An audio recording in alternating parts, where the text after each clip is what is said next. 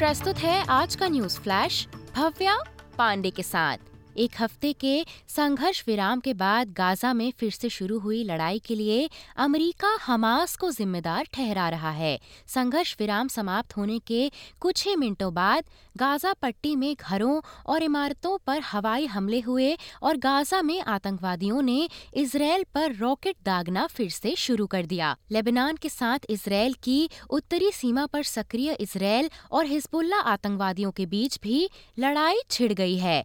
Gaza में Hamas द्वारा संचालित स्वास्थ्य मंत्रालय का कहना है कि बमबारी दोबारा शुरू होने के बाद से 150 से अधिक लोग मारे जा चुके हैं। ऑस्ट्रेलिया की ओर बढ़ें तो विक्टोरिया के दक्षिण पूर्व के हिस्से भारी बाढ़ के खतरे का सामना कर रहे हैं, जहाँ विक्टोरिया राज्य मूसलाधार बारिश के लिए तैयार है। वहीं क्वींसलैंड में हज़ारों लोग बिजली के बिना रह रहे हैं।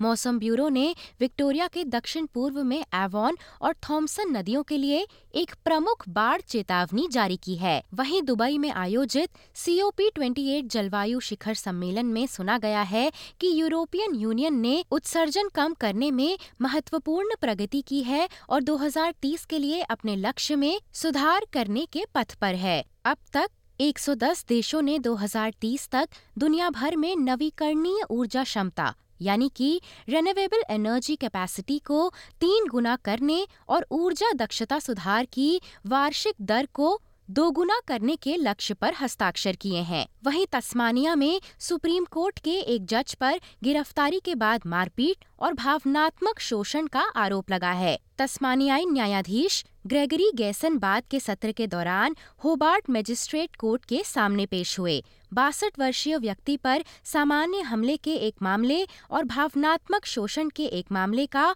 आरोप लगाया गया है। जस्टिस को इस शर्त पर जमानत दे दी गई है कि वे किसी अंतरिम या मौजूदा पारिवारिक हिंसा आदेश का उल्लंघन नहीं करेंगे। वहीं मिशन ऑस्ट्रेलिया द्वारा जारी आंकड़ों से पता चला है कि ऑस्ट्रेलियाई किशोर यानी कि टीनेजर्स जीवन यापन की उच्च लागत के बारे में अधिक चिंतित हो रहे हैं। इस वर्ष के युवा सर्वेक्षण में लगातार तीसरे वर्ष पर वित्तीय चिंताओं को महत्व दिया गया जिसमें 19,500 लोगों के विचारों का प्रचार किया गया है।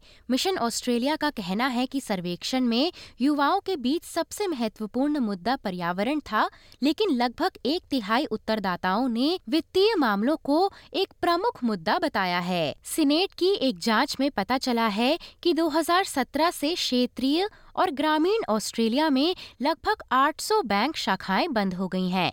लंबे समय से चल रही जाँच में ग्रामीण कस्बों पर इस बंदी के प्रभाव की जाँच की जा रही है और न्यूनतम संख्या में देश की शाखाएँ खुली रखने के संभावित आदेशों पर विचार किया जा रहा है ऑस्ट्रेलिया पोस्ट ने पूछताछ में बताया है कि लगभग 1150 ग्रामीण समुदायों में डाकघर तो है, लेकिन कोई बैंक नहीं है बात करें भारत की तो टी ट्वेंटी सीरीज़ के चौथे मैच में भारत ने ऑस्ट्रेलिया को 20 रनों से हरा दिया है। ऑस्ट्रेलिया को जीत के लिए 175 रनों की ज़रूरत थी, जहाँ ऑस्ट्रेलिया की टीम सात विकेटों पर एक सौ चौवन रन ही बना पाई। इसी के साथ आज के समाचार यहीं समाप्त होते हैं।